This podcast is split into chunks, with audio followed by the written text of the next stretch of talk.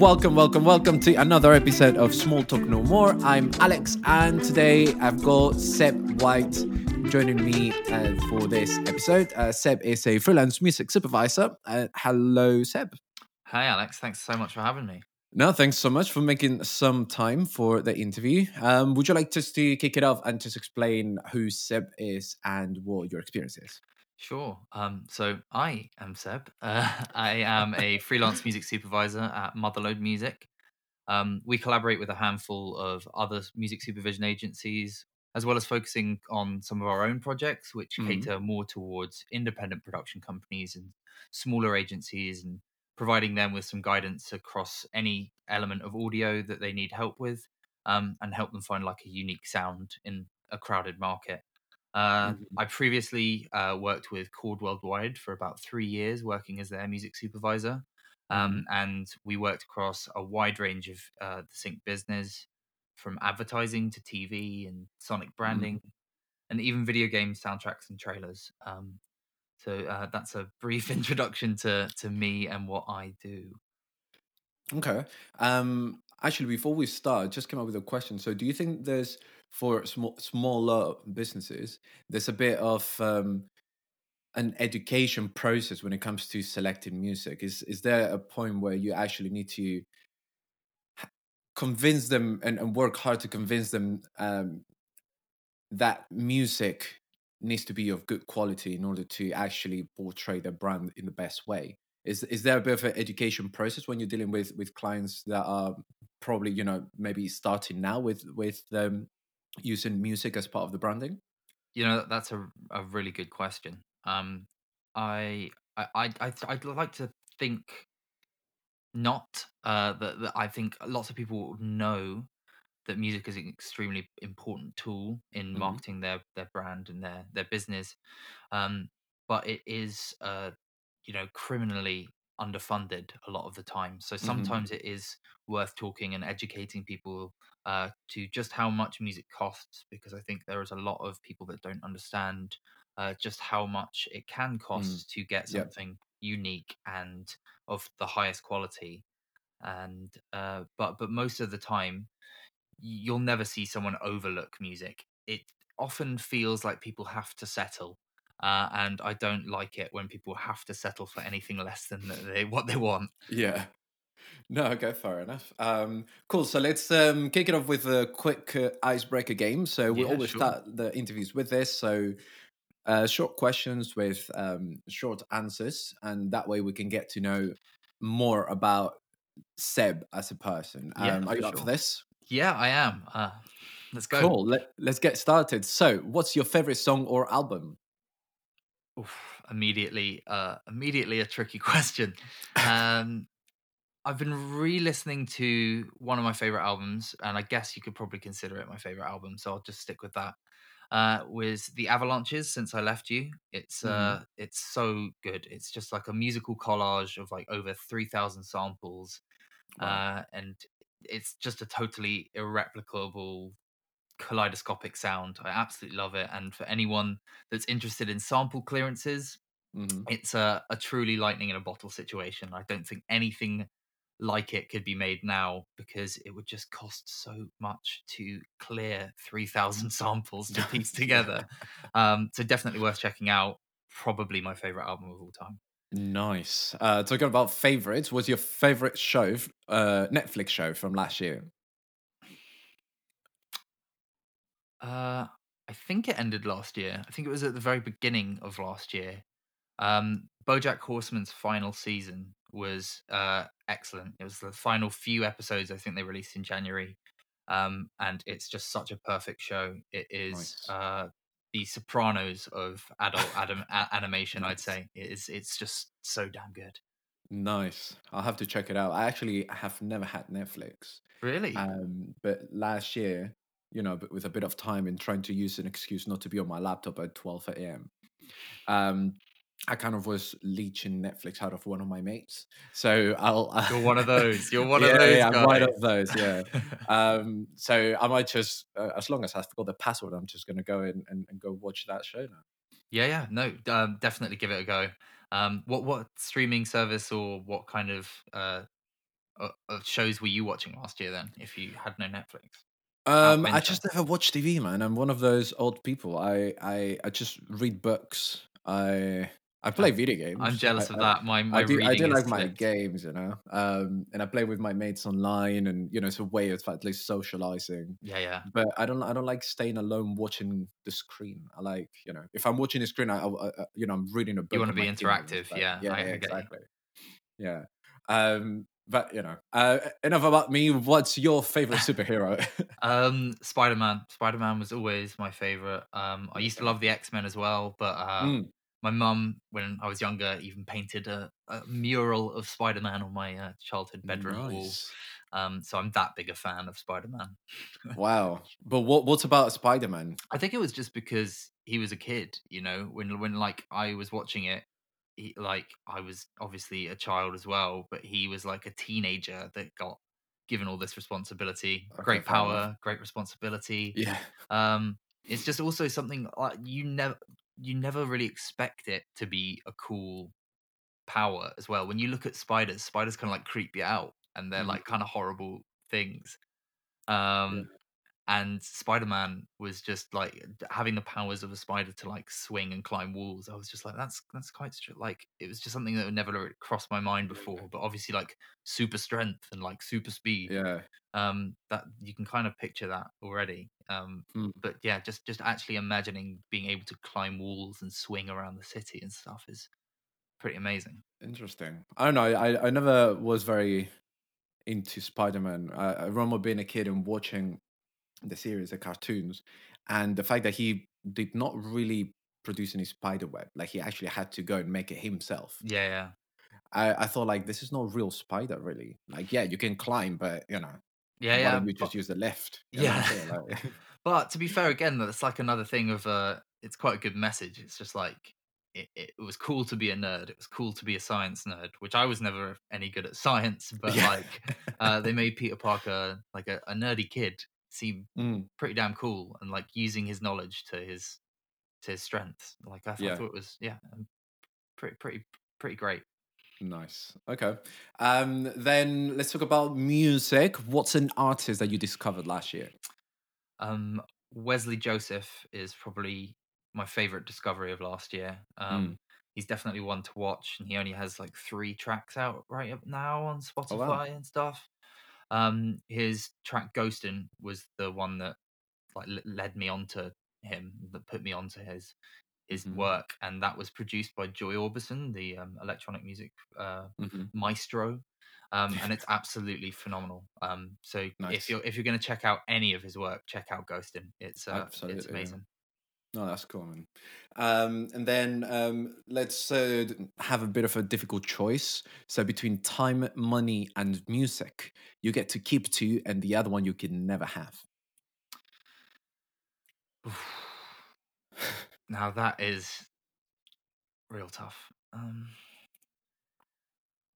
like I've come to appreciate time a bit more over lockdown, um, and like having a little bit of a slower pace of life and getting to focus on yourself a bit more. But you know, music is my passion, and Mhm. money you need to survive, keep going, provide for a family that you hope to have one day, or Yeah. like provide for yourself. Um, so I'd go with money and music, but I think if you've got music and money, and music is helping create that money, um, Mhm. and you're spending all your time doing music, and if you love music and you're pursuing your passion, then I don't think you need the additional time if you're doing what you love. Um, Mhm. but I don't know what what would you choose. I like I honestly Um, I think I'm it's a very difficult question, to be fair. Um, I, I- I guess that will base it on location. Say, for example, if I were to be in London, mhm, I would definitely have to choose money and music. Music is always a constant. I wouldn't really remove it. mhm. And money is because I need to keep my fridge full. Yeah, you know that's very important like i can have all the time in the world but if i'm hungry i'm doing nothing so yeah however if i if i was in a country like i know bali or i was in you know one of these really cheap uh islands somewhere in the i don't know middle of the ocean i would just stay with money and music like you hmm need no no no money in those places like you can just climb a tree eat a coconut and then you're happy do you know what i'm saying Yeah, that so would be that would be amazing, that eh? yeah, I think that I, I would I would keep myself flexible in that in that choice. hmm Um, but okay, so next question I've got for you is uh, who's someone you trust? Um, I think, I mean, most of my close friends and family, uh, I'd say I can trust. Um, Mhm, I'm quite a trusting person, and trust is quite important to me. Um, to be, you know, um, to to get into my inner circle, I guess. mhm, Um, so I I pretty much would trust anyone that I'm close to. Um, but uh, yeah, uh, I, the only, in fact, the only people that I wouldn't really trust are just you know cold callers telling me that I can claim PPI or that I've been in an accident that wasn't my fault. um, but you know, I, like I, I'm I'm willing uh, and open to trusting anyone. I, I like I like to expect the best out of people, uh, and not that they're always going to try and you know screw you over. yeah. No, fair enough. Um, it's really funny you mentioned those cold calls because just before this interview, I got one of these calls saying, "Oh, Oh, we had you had a car accident." I was it's thinking, always it's always yeah, that. but I don't even have a driving license. Yeah, that's what I've told them so many times. It doesn't. It, you'd think that they'd update or change their strategy, and they'd be like, "Okay, right, he he can't drive, so we'll try and get him on the PPI stuff. We'll try and get him yeah, on. we'll try and get him on something else." But yeah, like, they keep calling about a car accident. I'm like, "Oh, man, I don't drive either. Like, yeah. Like, especially you live in London, you need no car. yeah, exactly, man, exactly. Like, I don't know. Well, um, anyways, two more questions. One is, what's something you look forward to? Uh, well, in in general, in Yeah, in in general, let's say for this year, uh, just this keep a year, bit in a short, short term. Uh, what's something that you look forward to? I mean it's wishful thinking, but um, the first pint at uh, the first live show back um would be amazing. Uh, or just exploring a new city again would be lovely. Um, that's some yeah, that's definitely two things I really look forward to. nice. So either you know getting out of your house or getting drunk. Yeah, well, uh, That says a lot about getting you getting now. drunk in the right place, uh, you know, at, at a live show in a good atmosphere, uh, Yeah. in a, even in a crowded pub, uh, with with like nice people around you, new people to mhm, talk to. Um, Nice. but yeah, I've had enough of you know drinking drinking bottles of wine stuck in my living room. It's uh, it's getting it's getting dull Yeah. now. okay, cool. So then last question for you is what's the best thing about being a music supervisor? Um, meeting other passionate people um, who love music is is definitely up there. Um, but placing something once you get something synced that you genuinely love, Mm, um, there's probably no better feeling than that. Um, because I think almost all music supervisors have like a white whale kind of track yeah. um, like something that they've always wanted to place, and it, but it never gets picked up. Uh, and I, I'm yet to experience that level of like catharsis of like getting hmm something like that placed. But even placing something that you just really believe suits and elevates a campaign or a project is hmm a super satisfying feeling. Um, so yeah, I'd, I'd say that and uh, and the connections and the people you meet. So what what's a song that will make you feel like that? Have you got one of those? oof. That's a really good question as well. Yeah, um, I'd love to place like since I left you by the Avalanches would be Okay. phenomenal, but I think that would be a licensing nightmare. Um, with all the samples and stuff, uh, I just think uh, it would be a difficult one to to pitch out, and uh, probably a lot of work on on that side to get it hmm across the line. But you know, again, I- that's that's kind of the point of uh of being a supervisor is that if you love it, you're going to put in the work for it. So Mm, uh, something like that would be awesome. Um, there's a couple of cover versions that I've got uh, tucked away that I think are like really obscure, um, exciting cover versions. Which uh, and and cover versions are good things to get synced. To like people yeah. want them a lot of the time. So I'm Mm. hoping one day soon that uh, that they'll uh, they'll be picked up by someone. Uh, but yeah, I've got like a whole playlist. I'm just I've just opened it now. I've got a playlist of about 300 tracks that I'm like, one day these will be placed. I'm gonna Nice. find a home for these tracks. wow, that's a lot of tracks actually. yeah, well, I think I think there's probably people out there that have even longer ones. That, um, right. But uh, yeah, it's it's uh, a super satisfying feeling. So uh, you're always chasing that kind of feeling as a supervisor. Yeah. Okay, cool. Um, okay, so let's move on to to the main part. So the um, the purpose of this chat is uh, trying to understand from your perspective what the prospects of um, music uh, is, in particular, sync music is for this year. So, you know, there's the danger of you know another year with little to no live performances. Mhm. So, you know, sync is something that you know probably a lot of people are going to be going towards. So the Mhm. market's going to be probably busier than it's been before, and there's going to be loads of competition and stuff. So, um, I guess my first question here is, what do you think um, the sync market looks like? You know, right now you just set up your own thing. So, is it a good time for companies to move towards sync, and you know, are they going to be more successful? Or are musicians also going to be successful or is there too much competition for musicians compared to companies what's your what's your insight there Yeah, that's a great question. Um, I think you're definitely right. It's going to certainly be more competitive. Um, and without live music, sync is probably the best possible way to market yourself as a Mhm. as a musician or an artist. Um, sync's quite a natural replacement to live music as well. I Mhm. think because for artists and for rights holders, like there's a give and take element to it where you're able to showcase something, you showcase yourself and your music, um, as well as getting paid for doing it. Mhm. Um, so it's just like you know putting on a show, people paying to come and see you, and you get to showcase yourself.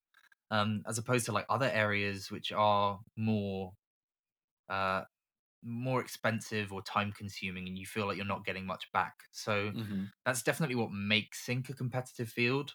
But uh, yeah, it, it, it's a great time for sync. I mean, for companies and musicians alike, uh, it's a particularly good time for them to collaborate. I think, and musicians should look to some supervision agencies and some sync reps and uh, help them cast their net wider. You know, uh, rather than fighting the fight alone, it's always better to team up with some supervisors. Um, in my biased Yeah. opinion, but uh, this this could be a really great time for rising artists too. Um, in my opinion, it's a great opportunity to give smaller talent a chance to get bigger placements and platforms to you know showcase their talents uh, and their sound but it's always going to be competitive and that's just the nature of, of the sync business uh, whether you're a sync company or a musician you're always up against someone uh, so equally I, I foresee that you'll probably be competing against some of the biggest artists in the game as well um, because I think brand partnerships are going to become a, a lot more prevalent this year. Um, kind of like what the Weeknd did, where he launched Blinding Lights off the back of a Mercedes collaboration. Um, and this was even before coronavirus kicked off. I think that a lot of major labels um, are going to take inspiration from that uh, and try and compete in that space, um, taking Sync as an opportunity to promote new albums um, and help launch new records with, with without touring. And uh, I think this is just what a lot of independent artists and labels should also be looking at and thinking about doing this year. Just using Sync as a tool to get a leg up against your competition. Yeah. Um, so you mentioned about um, you know smaller artists, uh, up and coming artists. So now, I guess what's um, a difficult one is convincing a brand that this song goes well. So again, you know, I'm guessing the creative teams within advertising companies they they would go for songs that they already know just for familiarity or to make it easier if they've got the budget, of course. So what what is a good selling point for a small artist um, to compete in you know the pitching process? So I'm guessing that advertising companies will not support an artist just for the sake of supporting. There's always a win-win that they want to see. So what's a what's a good selling point for an up and coming artist during that pitching process? Yeah, um, that's a good question. Uh, It's tricky and it's aggravating because a lot of brands and uh, agencies will just default to well-known artists with an established fan base. Um, and I don't foresee big brands like Mercedes, for instance, picking up a total unknown. Um, if you're an independent artist, you know, data talks these days. If you've got figures from social media or data to support why this partnership's going to be a good and beneficial partnership for the people involved, I mean that that's really going to be the deal breaker.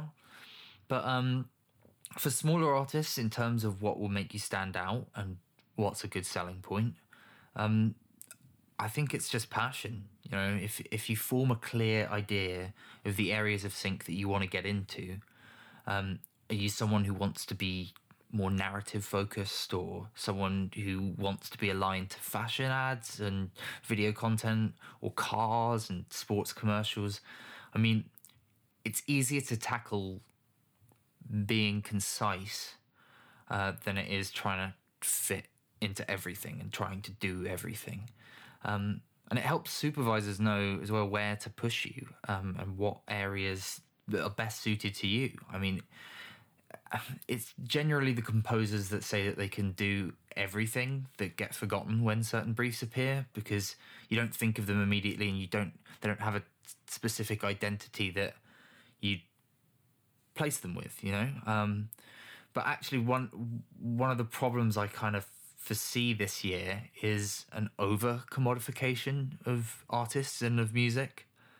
Like artists don't necessarily always want their identity tied up with a brand. So just for the sake of making more money, you don't want to sell out before you even start. You know, many artists don't feel comfortable tying their art and their expression into a campaign just simply to sell a product for for someone else. Um, so, particularly if it's a song with personal meaning, music is music at the end of the day, and it's not just a marketing tool.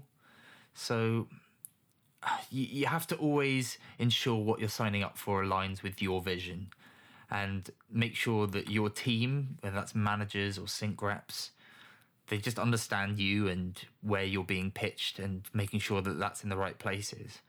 And if your passion and vision align to a campaign or a project, I mean, that's really where you'll stand out in a pitch. Yeah.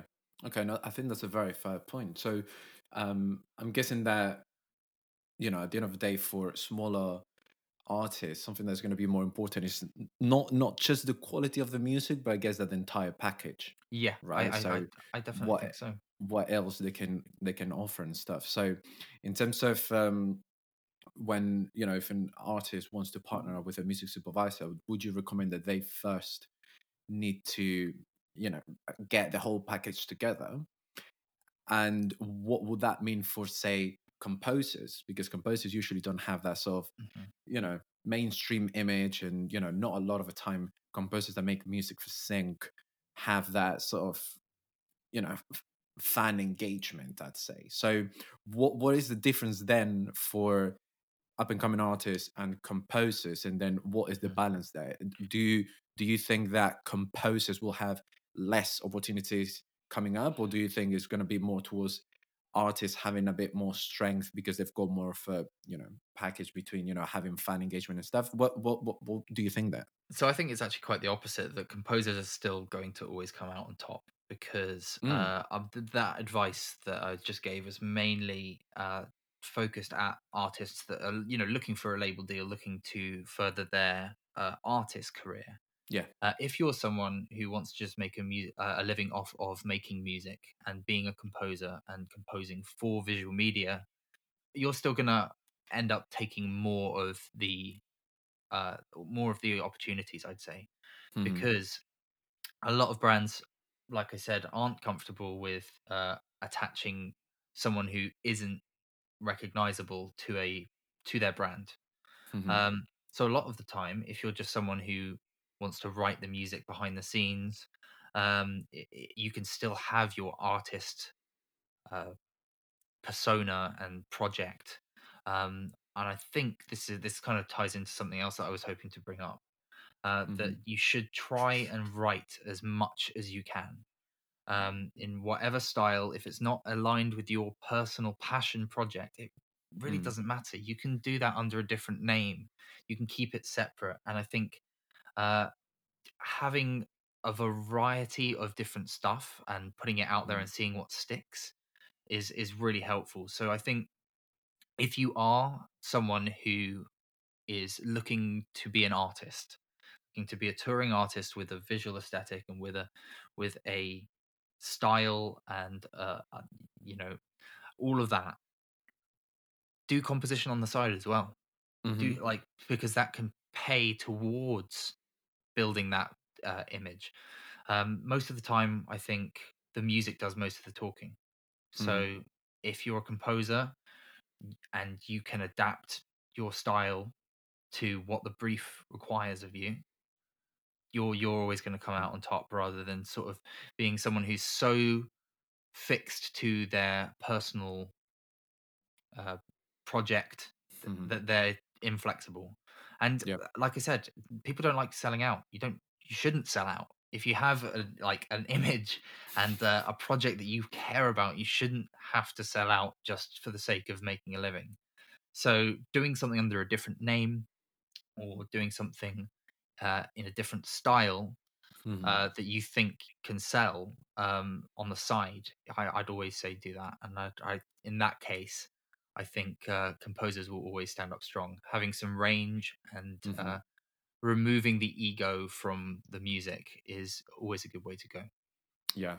So yeah, so I think that that's a very good point. Just you know, having a bit a, bit more of a diversified list of products to sell. hmm Um, so you know, instead of just trying to push too much for existing music, is also having a, a plan B, which is still having extra music that can be placed. hmm And instead of being called Seb White, you can be called Purple Teletubby, Yeah, and then it can just be be be generating money and then keep an eye out for the purple Teletubby Yeah, right. coming later this year. what was the name? Um, what's it called? Tinky Winky. yeah, There you go. Um, but anyways, I um, like so how I like how you look at me and you think Tinky Winky. Uh, it really says a lot. Ah, well, um, anyway, so uh, talking about advertising, um, I think that a question that I'd like to ask you is about what you think uh, is going to happen. So before we we started recording, we spoke about the fact that there's a bit of a danger of uh, certain advertising companies or brands moving the budget that they have for music onto you know getting a celebrity to be the face of the brand and then just reducing the the music budget and go directly to you know uh, cheaper uh, music libraries so do you think that that's something that is going to be happening and what do you think that would mean for music creators yeah. So, uh, I mean, 2020 was a great year for production music libraries. Um, Mm, and they're an extremely important part of the sync process and the sync world. Um, but they are the main contention for independent labels and and composers as well, um, because budgets have been affected by the pandemic, and like you said, yeah, there has been a focus on uh, the visual. Uh, a lot more now. Uh, that's where the mhm. budgets have to go to because unfortunately, music is the first thing to fall to the wayside when it comes to these kind of projects. Um, it's all too easy for people to default to a production music library. It's often a little bit more efficient for them because they can search themselves, fire things out, and things are on a rate card. Um, Mhm. So they know exactly how much it's going to cost. They don't have to have these days of waiting for quotes and uh, hearing back from both of the rights holders. Um, So it, it definitely more effort to put in the multiple rounds of music searches of lesser known artists and smaller composers and um and getting that across but personally i think it's it's so much more unique and it's it's a it's a chance this year to really give these musicians and these smaller artists a chance because they're Mhm. they're flexible. I I mean, that being said, many labels as well, major labels and independent labels, they understand the constraints of the pandemic and they've been very flexible when it comes to budgets as well. Um, and I'm sure that A and R online has been booming this year. Mhm. So uh, definitely keep an eye out and keep promoting yourself online because you never know who's going to hear it, and then maybe labels will be able to plug you. Mhm. But um, the other thing is, production music is equally a great opportunity for musicians as well. If you can't beat them, join them. Uh, they are they are really great to their composers if you can write in a wide range of styles, like I was just saying. Mhm. Um, it might not be as lucrative as a direct sync deal, Mhm. um, but if you're looking to get your like royalties uh, across, you know, many years as well, get in touch with some production music libraries. Start writing for them as well. Um, so you never know, you might end up being like pitching against yourself Yeah. one day, where you it's one of your production music library tracks up against one of your bespoke Your music cat tracks. yeah.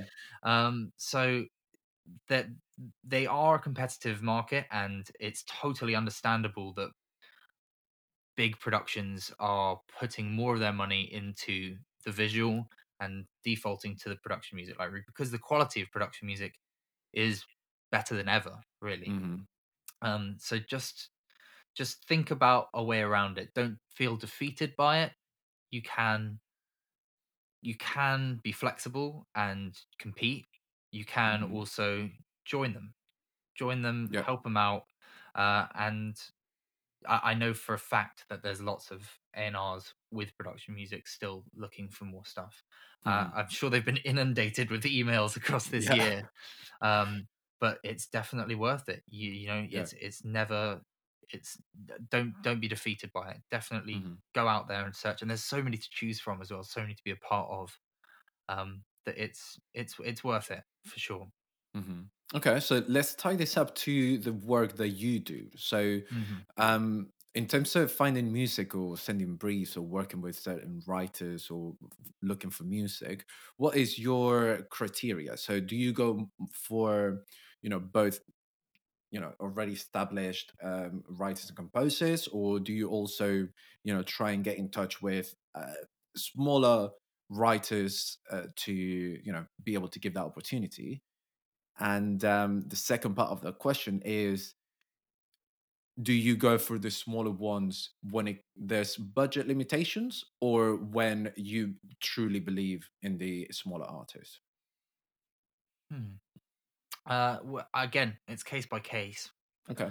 Um, but mm, it can certainly be a, a big factor in terms of who the artist is. Do they have an established fan base? Hmm But the music really does most of the talking. Um, Okay. and the brand and the client always have the final say. Um, the brief rules everything. And hmm at the end of the day, we are consultants um, and we can pitch and make a strong case for our personal opinion and throw some out of the box ideas and some smaller artists at the client.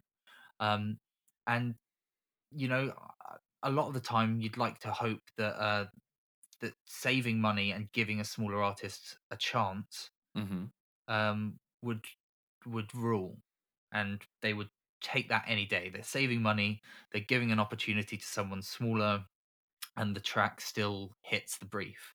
hmm but sometimes there's certain clients and there's certain campaigns that really do just require something that is recognizable Yeah. um, so the favor is usually on the side of the music uh, rather than who the artist is but it really does depend on the campaign hmm um, yeah I, I, I think me as a supervisor i'll always try and put a, a wide range of stuff in there Yeah.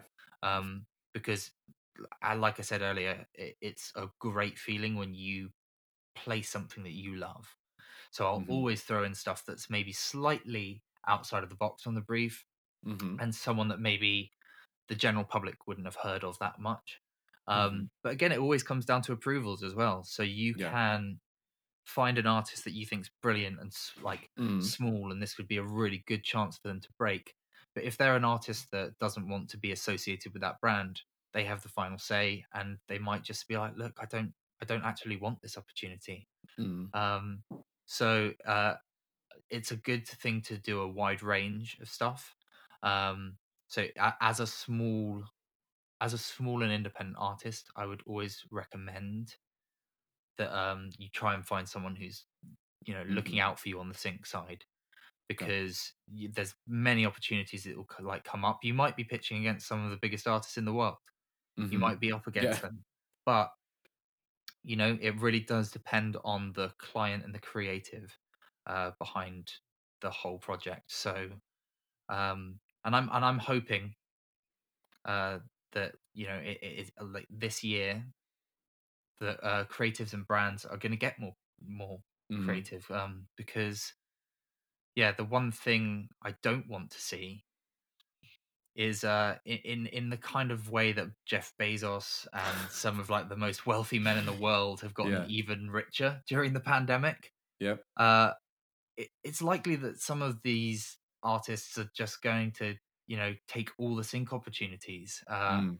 and they'll all go flooding into the same place. So I think it would be great uh, if uh, supervisors and sync agents and brands, producers, creatives, everyone thinks a little bit more outside the box and tries to Mhm. partner with someone.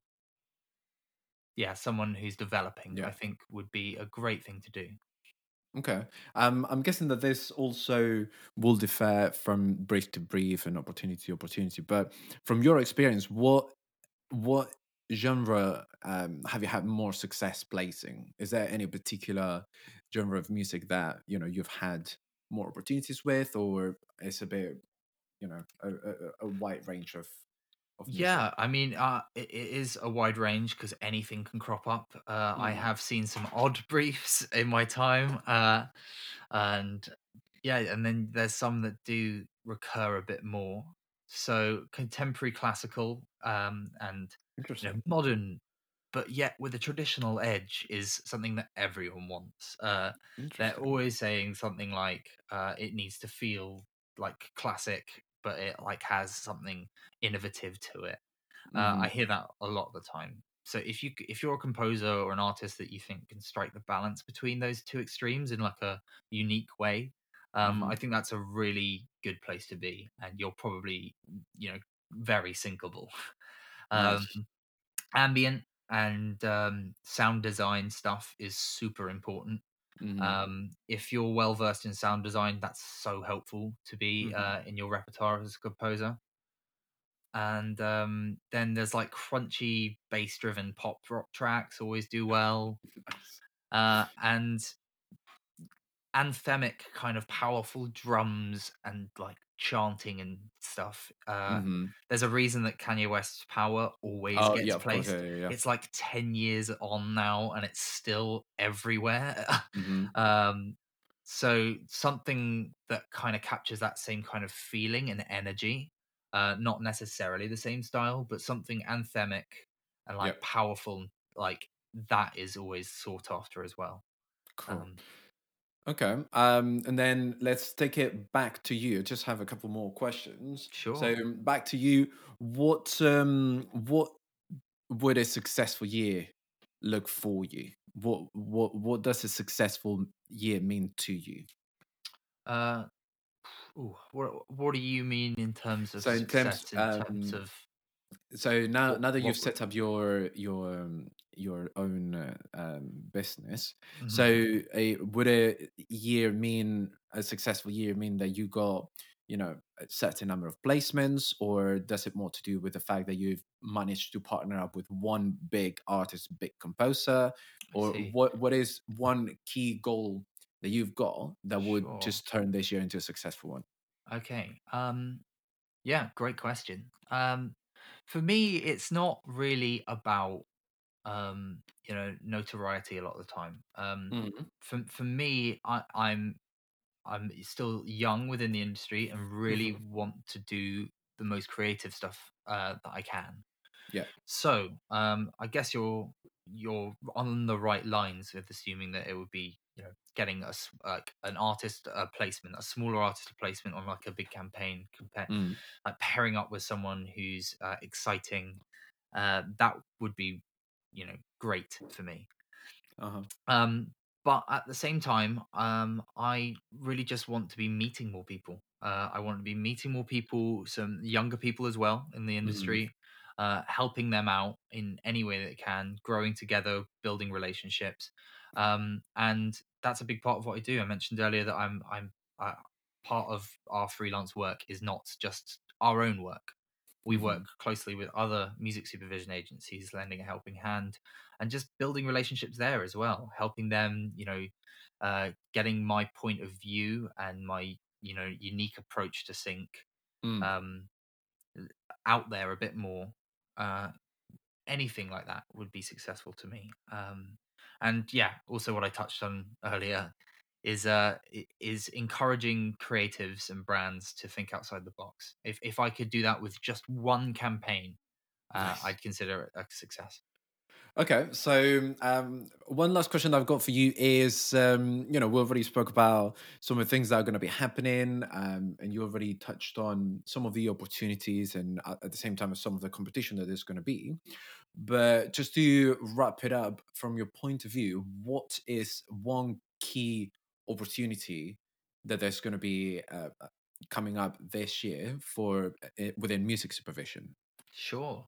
Um, so I, I mentioned that we are focused on independent productions. I think if you're a composer, if you're an artist that really wants to get out there, um, don't jump the gun. Don't expect everything all at once. You might have to Mhm. build up from the bottom. So start talking to independent productions. If you're a composer, start talking to short filmmakers and start composing scores for these short films. Mm, Um, animation's a great place to go, especially during a pandemic. It's constantly uh, moving forward. It, it might be slower in production, but it's still in production. Mhm, Um, so I think that's a great place to look. Uh, video games as well, talking to video games developers and getting in touch with music supervisors that work within games and specialize within games. mhm. Um, speaking to people like that is a great opportunity. Uh, and then the other thing is sonic branding. Um, a lot of composers overlook. It is a very uh, specialized area of composition where you're good Mm. at writing melody and uh, melodies that can be extracted into mnemonics and audio logos, for instance.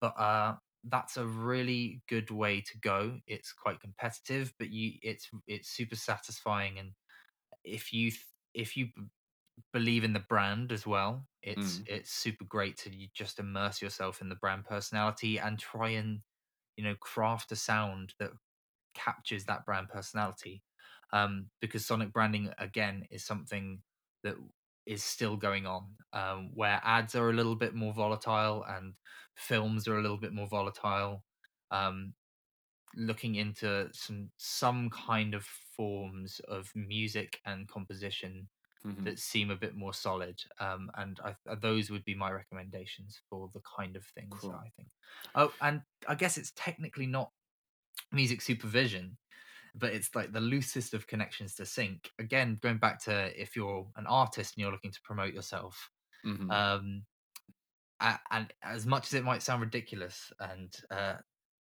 i mean everyone's talking about it but tiktok is genuinely becoming a really excellent way to market your music Mhm. um the boy boy west coast bottoms up at the club if you've heard that is yeah. One of the worst songs I've ever heard, and it's Absolutely, got over yeah. 21 million streams. Yeah. So uh, it, don't come off too desperate in trying to make it happen. But if you Mhm. think you've written a fun pop song that's really catchy and might catch on, um, there's no harm in trying to get it across there um, and just trying to get it synced across some of the videos on that platform. It would be uh, pretty good marketing. Um, but yeah, that that's that's more in terms of marketing your own music rather Yeah. than you know syncing composition. But I thought it would be worth mentioning. nice. Okay, cool. Um, let's um now uh, close the interview with um, uh, a few more tips from you. So, uh, have you got any top tip for music composers or music makers? yeah, um, I mentioned earlier just about you know writing uh, as much as you can under different names, uh, not worrying about if it's totally in line with what you want to be as an artist. Mm, Um, so I just I, I, seriously recommend just writing under pseudonyms and and and you know seeing what resonates with people. mhm, Um, but the other thing is never throw out old concepts. I think the amount of times that it's plausible to rework something that you've written on and maybe fallen out of love with, mhm, uh, the amount of composers I've spoken to that have stuff just sat uh, that can often get synced, like ads can sometimes be 30 seconds long. If it's just a 30 second long concept, hmm you can still try and make money off of that. You know, Fair but enough. never throw it away. You'll be surprised just how much things can come back into relevance hmm because uh, trend is cyclical. You know, something Mhm. something might be in for a bit and then just disappear and no one wants it. Uh, but you never know. Five years time, it might come back again. hmm Um, so that's definitely one thing I would recommend. And just the other thing is always offer something unique um, and market yourself uniquely. hmm Um, speaking from experience of receiving hundreds of submissions emails, uh, it's really hard to stand out. And music supervisors are often really busy bouncing between briefs and hmm um, admin, all sorts. So on the rare occasions that they do get to sit down and actually like listen to some stuff, um, you want it to be clear and concise. So having genred playlists with only a few of your best tracks in each, you don't want to overload the emails with too much stuff. hmm Um, and then the other thing is just fonts. Like I sometimes I still get Comic Sans in an email, and it's just like ah, you're you're wanting to be taken seriously as a composer, and you're Yeah. writing in you know child child font. um, so uh, as, as stupid and as common sense as it might be, just make sure you actually think through your emails. Just just dotting out like a line of just like, hey, I'm looking to write, uh, like I'm looking to get into sync is not the most eye-catching thing. yeah. You don't want to overload it with information either. You just got to strike the right balance of being concise and clear uh, and professional. And Mhm. uh, I think that that's a really good way to go. And yeah, of course, within the sound, when I'm saying you market yourself uniquely, um, if you've got a unique uh, touch you can add to each of your pieces across loads of different genres, whether Mhm. that's uh, you know ha- having some textured like vocals in the background, Yeah. um, just just showcasing something unique that you can put a spin on any project um, Mhm. is also really really helpful. Nice. Well, thank you so much, Seb. Thank you. Man. Thanks so much for the for the insights, for you know your good vibes, and um, yeah, thanks so much again for for being make, making time for the show. Yeah, man, it's been an absolute pleasure. Thank you. Cool. And um, well, that's that's it for today. Thank you so much, everyone, for joining. My name is Alex, and we'll see you again next week.